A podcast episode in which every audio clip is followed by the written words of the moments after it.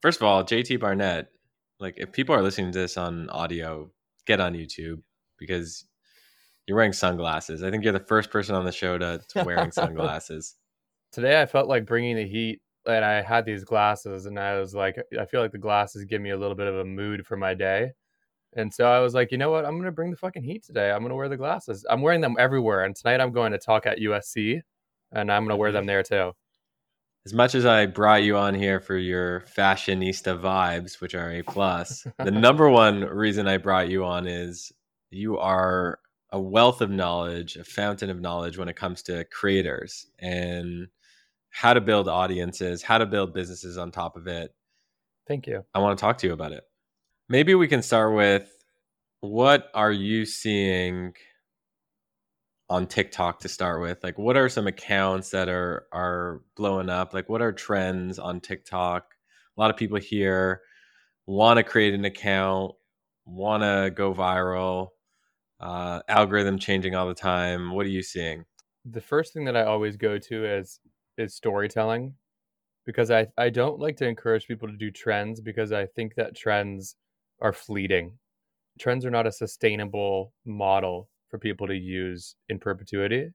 And so I always lean on tell your stories, like tell your own life story, tell the challenges that you've been through, or particularly because I think the people that are listening to this are entrepreneurial or business minded, tell your company story. Talk about the things that you're going through or the way that you got to where you are or the ideas that got you to even starting the product. It's so hard to find longevity when you're just following the trend of the day and that's how TikTok became popular was literally what's popping today, trends of the day. And it's just hard. It's just really hard to consistently follow that. Um, so I highly recommend people to lean into something that's way more sustainable and actually cuts through the noise, which is original stories.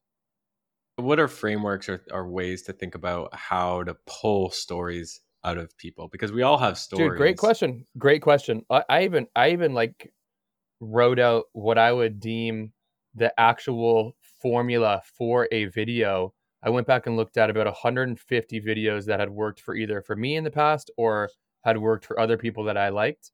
And it seems like the linear progression of a story, which is which uh, very well correlates to the narrative arc of an actual story and that children read. Some sort of intro, which I call a hook that captivates the audience then there's some sort of setting, then there's a conflict, and then the conflict gets resolved, and then there's a call to action.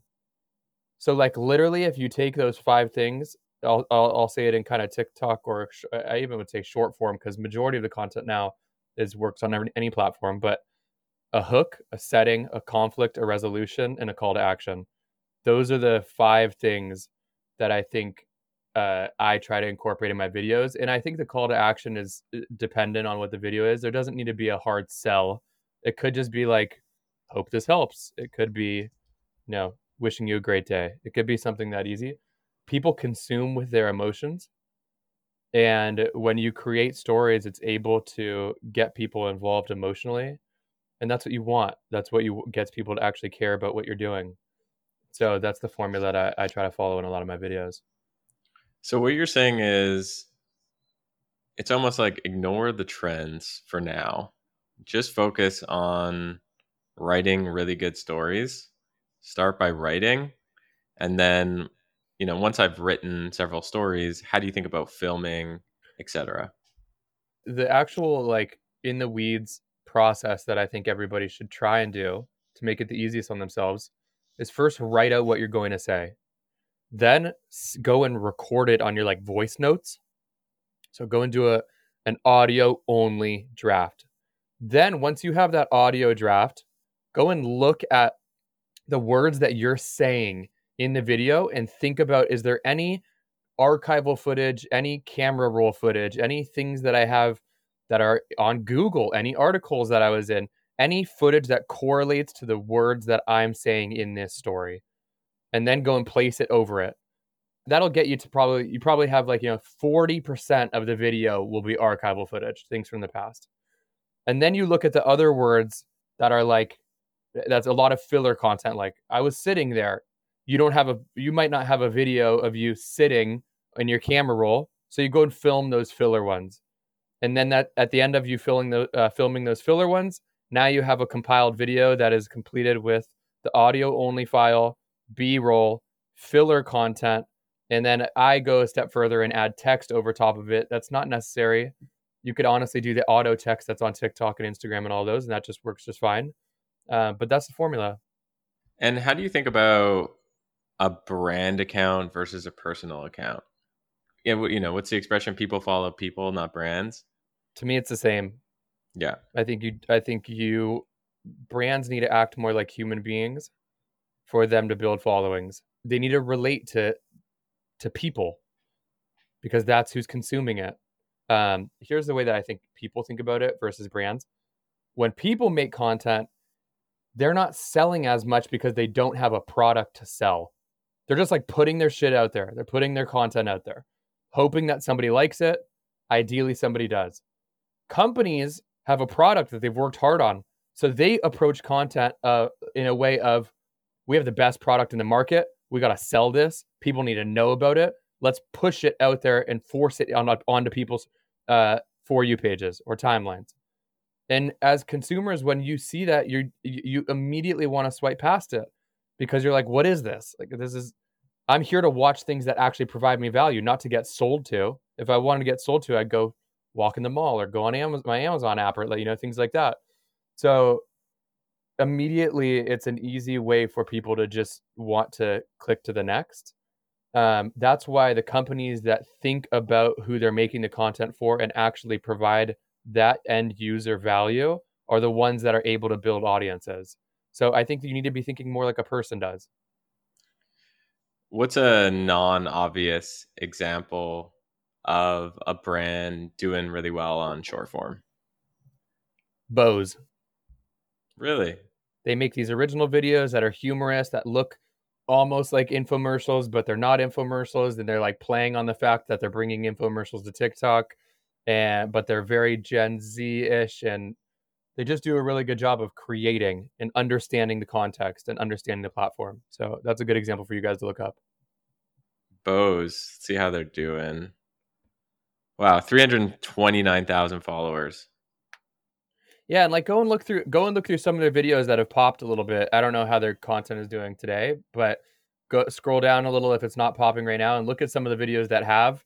And it's like it's not trying they're not trying to be the coolest people in the world they're like they're understanding the humor of gen z the lingo the culture how tiktok works and they're getting people to stop and pay attention that's right yeah and they've got they've got a lot of views like i'm looking at their pinned uh pinned videos like 1.1 million 2 million 2.7 so something's working. so, and that's a big big company. Now let me go smaller company for a lot of people that are listening. I think the best company in the world right now at doing content is midday squares. I don't think there's anybody that comes even close to them um, in terms of storytelling in an organic way and knowing the end consumer and understanding the context of the platforms. Um, they invest heavily into their content they know that it's something that's going to drive the business. And I don't see any other brands taking it as serious as them. And that's why they're disrupting that industry. That's why they're making a dent, um, is because people see their content and go, oh shit, what is this? And then they back it up with having a good product. So I think that companies that are starting today, or even companies that aren't starting, companies that are at a place right now where they're trying to disrupt, the easiest way for you to disrupt is to actually get people to genuinely care about what you're doing. Then I go, what's the easiest way to do that? It's going to be going where everybody's consuming. That is our phones. That is social media. That are the pl- that is the platforms that we're on and spending majority of our days on or majority of our time on, and learning how to execute there. I'll tell you the story of the company before Midday Squares that went nowhere, which cool. obviously isn't talked about. So I actually had an idea for a candle company focused on men. I chatted about it with this guy Casey Karls, who's Jake Karls's uh, brother. Lezlie and Jake Karls started Midday Squares with Nick, and basically, I bought a third of the company, and Jake was the CEO of the company, and I, and the other two thirds were owned by the Karlses. We spent a bunch of money on this like really funny video that was supposed to be the launch of it, right? It was around the time, this is like 20, I don't know, 16 or 17. Um, it was around the time where it was like Kickstarters were really big. And the idea was if you could have like a really funny video, it's going to spread across the internet. So we spent all this time building this this video, all this energy, posted it, got no sales. And through that, I think Jake learned it's not about creating one video a year, basically. It's about creating one video an hour and building a brand for yourself. It totally makes sense to me because it's very in line with the brands that we work with or that we get on conversations with that are like, how do we go viral? And for me, virality is such a fleeting thing for people because one, going viral a single time for something that you don't actually care about is actually detrimental to your business and to your algorithm as a platform because now all of your new content is going to be shown to that audience that isn't the actual audience that you're trying to go after.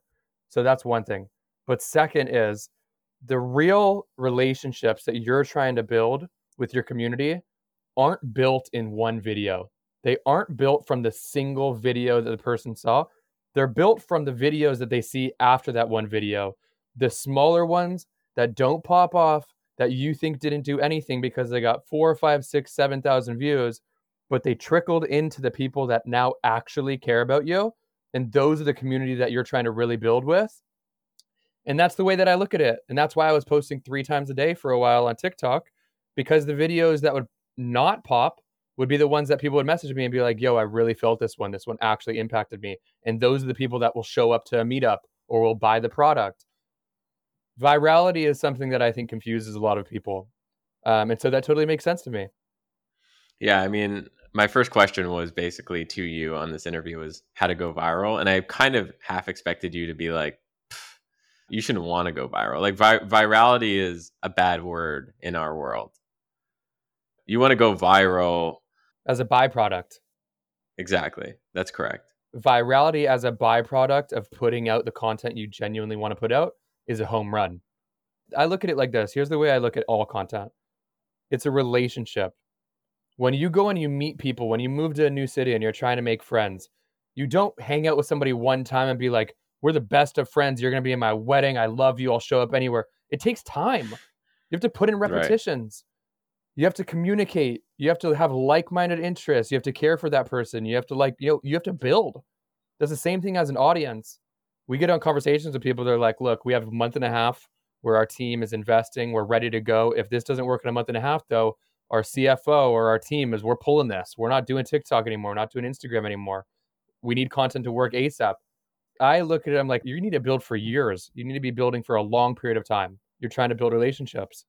Well, it's the same. It's it's very similar to like how SEO works. You know, SEO isn't something that you know you change a few meta tags on your website and all of a sudden you're going to get 100,000 people to your website yeah. tomorrow. You invest in SEO because I mean you literally use the word invest because you know you're constantly climbing up the rankings for these keywords that work and that you want and then at a certain point you're just you know 12 months from now sitting on a beach and people are just showing up to your website regardless and that's the same thing with social in general which is people have this expectation that you know i don't get 100000 twitter followers i don't get 100000 instagram followers this you know this video doesn't get a million views or 100000 views or even a thousand views i should just like quit and like the way I see it is it's very much like R&D, marketing R&D. With R&D, you set a budget, 18 months, 24 months, you know, let's go experiment. That's the exact same way people should look at being a creator and, and creating content. You figure out like what content works, why it works while you're building the product. And then hopefully you don't go viral on day one. Hopefully you go viral on month 14. Love it. Completely agree. Am I hired at your company? What, yeah. Welcome. What does your company do? Um, so we're we're all things content, but the things that we specialize in is short form organic. So we'll either consult on your current team that you already have, and we'll teach you guys how to improve your videos, write stories, create the content in house. Um, For select few, we don't do this for everybody. For for select few, we'll actually edit the content ourselves. Like we'll take your story, we'll make it ourselves and hand it back to you. And then the second kind of area that we work on is we go into companies and build their content arm for them. So it's really hard to find creators that want to come and work for companies. What do people do when they try and find people that they want to hire? They go on LinkedIn, they go on Indeed, they search content creator.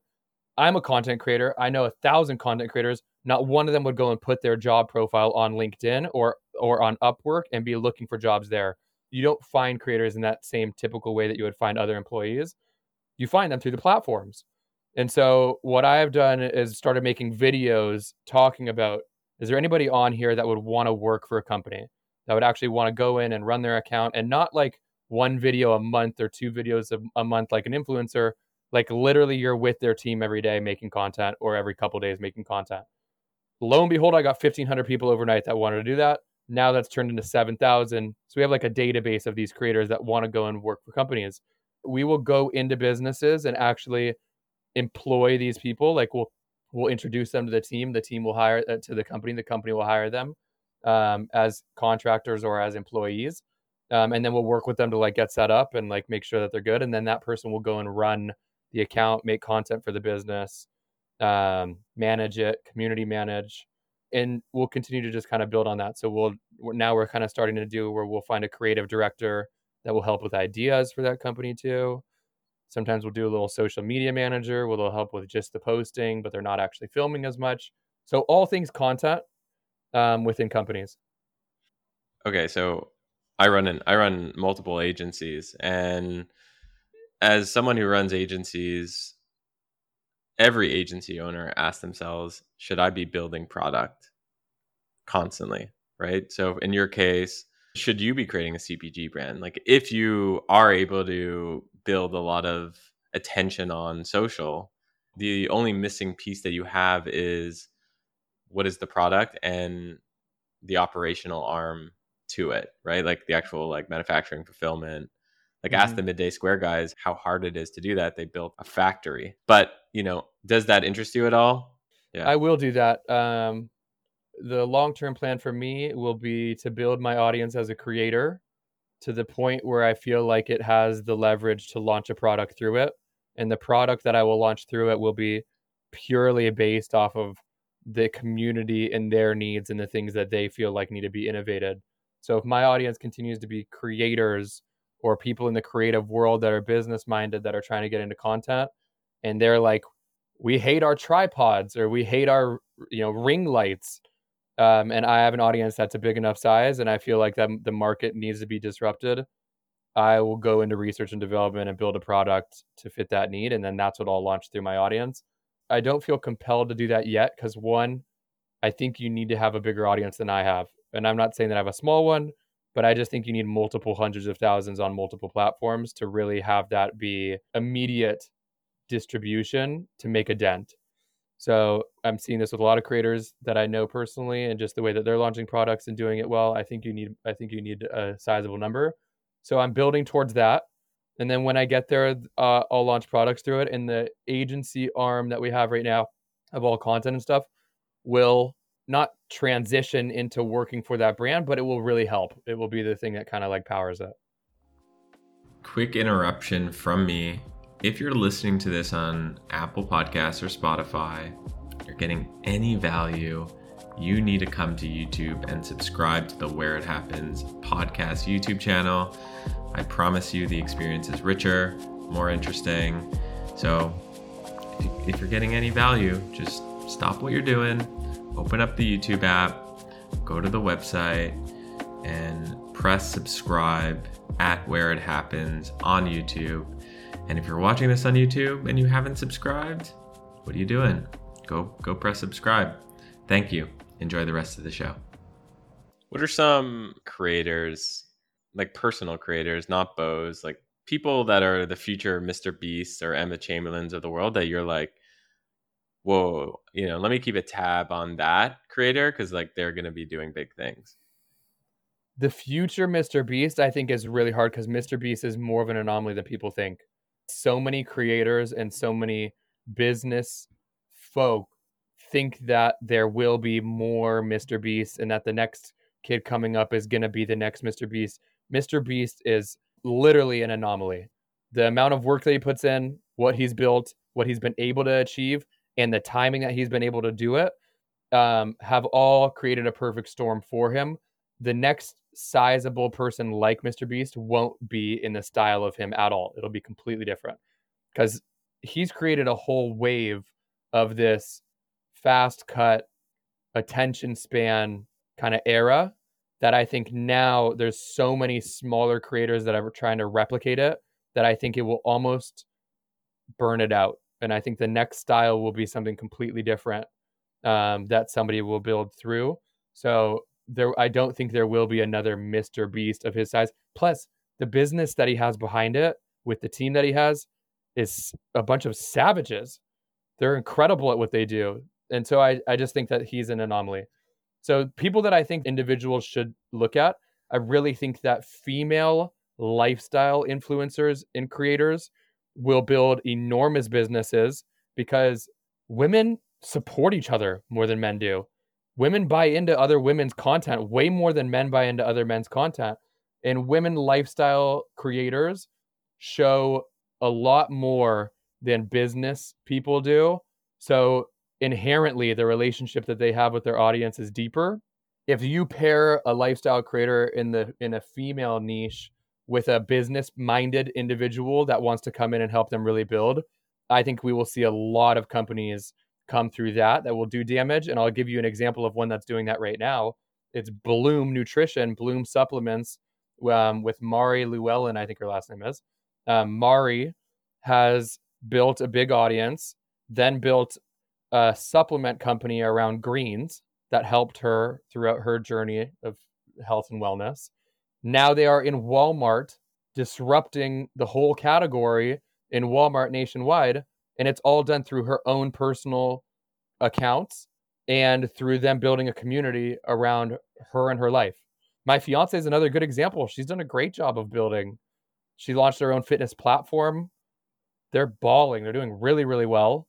I have I am not part of that at all, so I can't take any credit. But she just documents. She shows her life I have a quick story about that actually. So right before I clicked record on this, my girlfriend asked me, "Hey, who are you interviewing for the pod?" And then I said your name, and then she goes, "Oh, I've seen that guy because I'm a subscriber to the to your wife's platform." That's awesome. Tell her thank you. Yeah, it's been I mean, I'm proud I'm really proud of her. It's been really cool to see her build. She does a fantastic job of cultivating community in that same realm of just like putting in repetitions and it not being an overnight thing. Like she's been doing this for probably six years now, seven years now. And she was um, creating content like she wasn't selling anything for a long time, sure. right? Well, yeah. She first was she was creating content on Instagram, then on YouTube, and then she was on a platform called Fitplan. So she was a trainer on Fitplan, and then she realized, wait a minute, I would like to actually start my own thing. So then she started her own thing and now it's doing well and now they're branching into different um, realms of actual tangible goods rather than just a, a, an app but they're doing a good job and they and that's an example of like a, another female that i think has built community and then leveraged that to build products through so I, I think that we'll see a lot more people in that world rather than the anomalies of somebody like a mr beast but when you say like lifestyle, female lifestyle, like what does that really mean, right? Like, don't you have to niche down a little bit? Lifestyle is a niche. People follow people literally just to see what their morning routine looks like and what they do during their day and what they're eating and what the the stuff that is mundane to you and I is interesting to, to some people somewhere. So to get more particular, when I say lifestyle, what I mean directly is probably a little more health and wellness skewing, health yeah. and wellness creators, individuals, bloggers, YouTubers, whatever. Um, and the reason why I think that they do a good job is because typically most health and wellness creators have struggled with something in their life that has led them to this journey of health and wellness. And they share that. And so the audience buys into that. And then the audience goes on the journey with them, which is the same formula that I think businesses should follow Most people start with building their company because some shit happened to them or a friend of theirs or their kid or they saw something. They start with a pain point, they realize something needs to change, and they go and they take action and then they get to that point where they're they're making change on that. That's the kind of things that I think people should really be talking about and documenting the same way these health and wellness creators do because that's what gets people to actually buy into the mission and want to support it. If you you start with the mission, you be consistent about content, you find your own voice in terms of the type of content that you know you create. You use this arc narrative that you talked about earlier, and then you just show up every day. You know, I, I like to say like obviously you know Gary Vaynerchuk, his jab jab hook model. I'm kind of like I believe in the jab jab jab jab jab jab jab yeah. model. you know, you yep. just keep jabbing and giving value, um, and give value, give value, give value, all around this mission and lifestyle. And if you keep doing that over time, you're going to understand a lot of these pain points. Then you'll be able to build stuff for those pain points. Fully agree. I think it's continuing to just give and then ask and then ask, which I think is actually Gary's, which is actually I think the end of his thing is rather than give, give, give, take. I think it's ask. Um, yeah. Just going back to Mr. Beast, I had a friend of mine send me something really interesting. I'm curious your perspective on. He said that he had analyzed the top 1,000 best performing Mr. Beast TikToks across the platform every month, and found that 15 months ago, the average length of these videos was 28 seconds. It is now 40 seconds, a 43% increase. It feels a lot like 2017 YouTube when the YouTube algorithm started pushing videos with higher AVD, average video duration. Do people want longer content? Yes, for sure, yes. Uh, but longer meaning what? Like I do I think that people just want to sit for 35 40 minutes? No what I think people really are craving right now is content that doesn't make them have a huge spike in their dopamine and be like an addicting every three seconds they're seeing something new that's popping up. That's why I think that the videos are going a little bit longer now because people are keeping in more pauses and more ums and less like the formula for the past while has been cut out everything that isn't fast paced add in noise, add in text so that your eyes are going and following it all over, then you're never able to click away. I think that us as consumers will crave more, I don't even want to say stillness, but just more slower paced content. Um, and so that would be my take on that.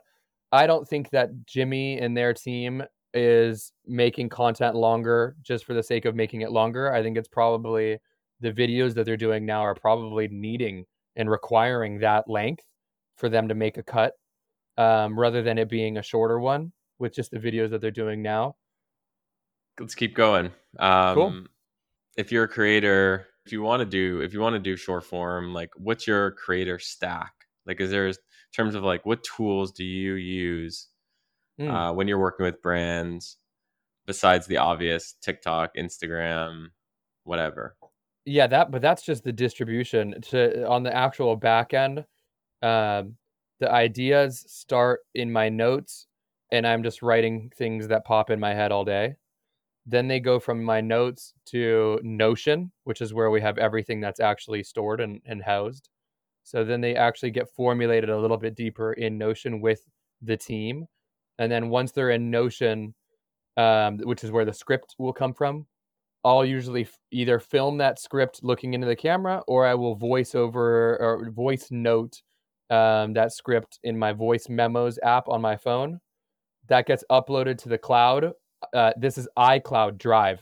So me and my this is actually something I haven't shared with anybody. This is actually like this is some shit that I think people need to think more of.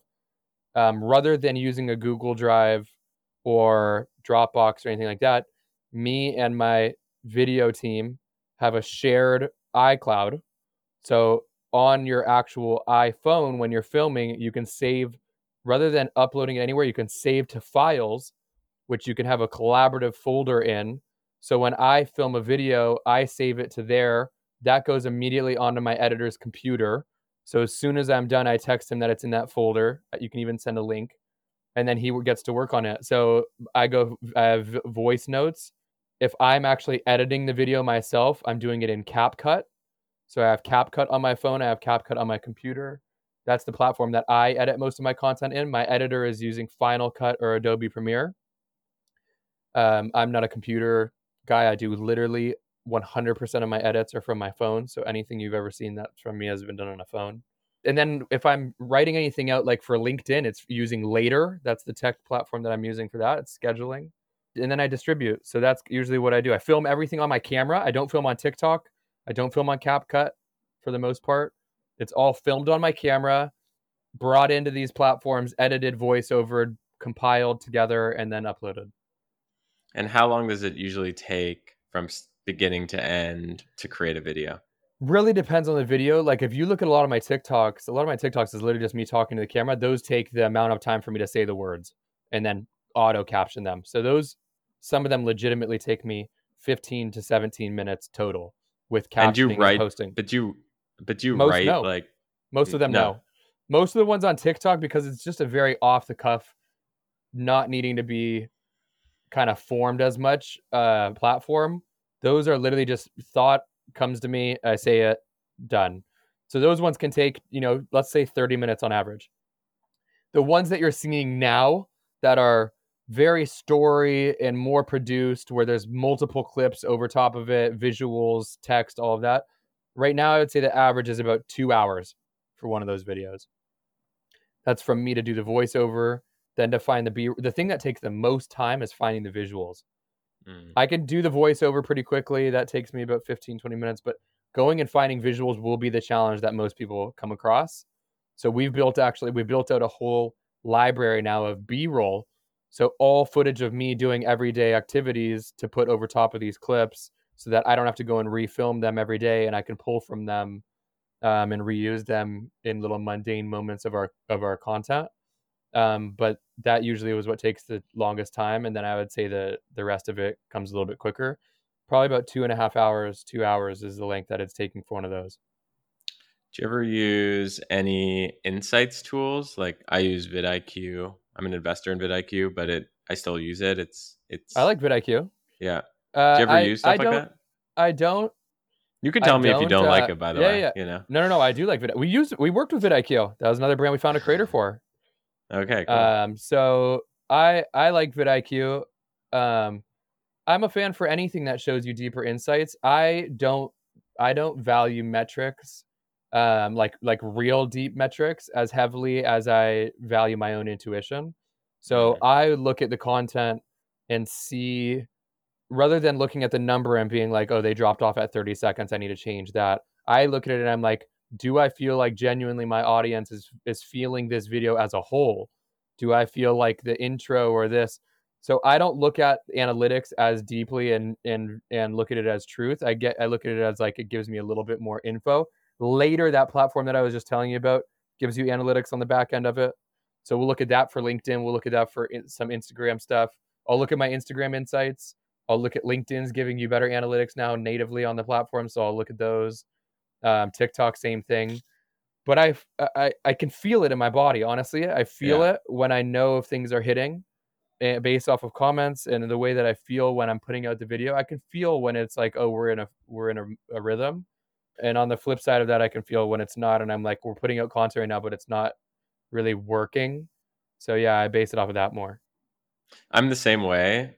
I feel like I probably like I, if you were to ask me exactly like what's the breakdown of this podcast and you know in terms of like demographics, you know, I, I probably wouldn't be able to tell you. But when people are like tweeting at me and I love this episode and you know, then I really like I feel like I've done a good job. Um, yeah, the numbers for me don't equate to us loving a video.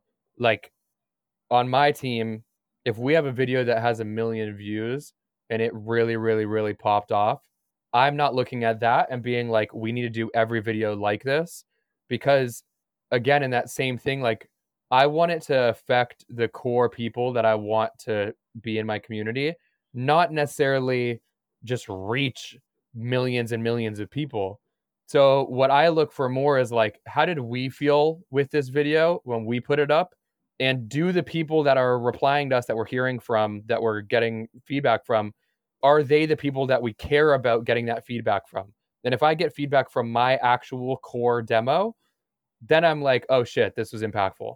If i'm getting feedback from somebody that's like yo i saw your video and it's like you're not the person that i necessarily am looking at as being somebody that's a consumer i'm like cool that's awesome that it reached you but that doesn't change that's not like changing the way that we're going into execution I want to end. Uh, I want to end on on this.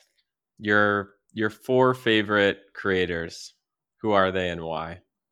Ooh, I really think a good example that people need to look at is Tim Chiusano. Tim Chiusano is a dude that does uh, everyday kind of Casey Neistat style vlogs on TikTok, um, and has built a big community through that, and is just a hell of a dude. The next one I would say is uh, Daniel Seong with his family, S E O N G Life, L I F E, Seong Life. It's literally him, his wife, and their kids in Irvine, California, just showing things that they do in their life and giving out tips about how they parent and what they do for their days and stuff like that. Um, I gravitate more towards feel good content like those than like heavy hitter I would Mr. Beast style content that's like really entertaining and engaging and like fast paced. I gravitate more towards the content that I watch, and I, it makes me feel like the way I want to feel in my day, uh, or makes me feel like a better person. YouTube, I really like Colin and Samir. I think that they're great at what they do. I pull a lot of my own inspiration from their kind of educational, informational style of making information tangible and digestible and cool. Um, and they're both really good dudes too in terms of like mass, mass, mass viral, somebody that I think will build big as well will be Ryan Trahan, um, who's another dude that's signed to the same management team as Mr. Beast. And I think he's got chops. I think he's got a real personality that people should look into.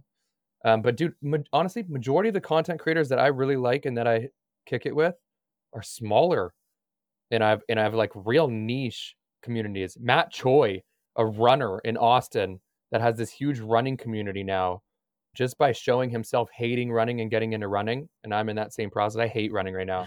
He's making me want to get into it more. But that's relatable. That's a going back to like that's a mission, relatable mission. Check. Yes, exactly. So yeah, I, I follow those kind of people that like just make me feel good. That make me in a world in a world of content that wants you to just be addicted to your phone. I spend the most time intentionally following people that I feel like add value to my day. And so, yeah, those are some of the people that I like.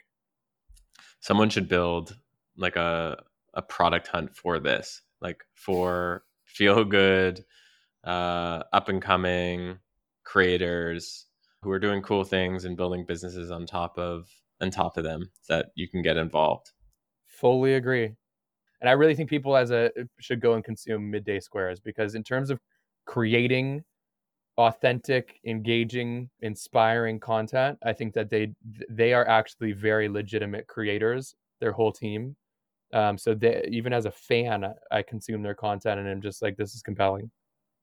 Yeah, I just bought some at Whole Foods the other day. So they're at Whole Foods uh, here in North America, and it's worth it to try a lot of these products just because you'll understand a little more what this whole world means and how you can get involved. I'm just like I have a budget for like just testing. S- testing.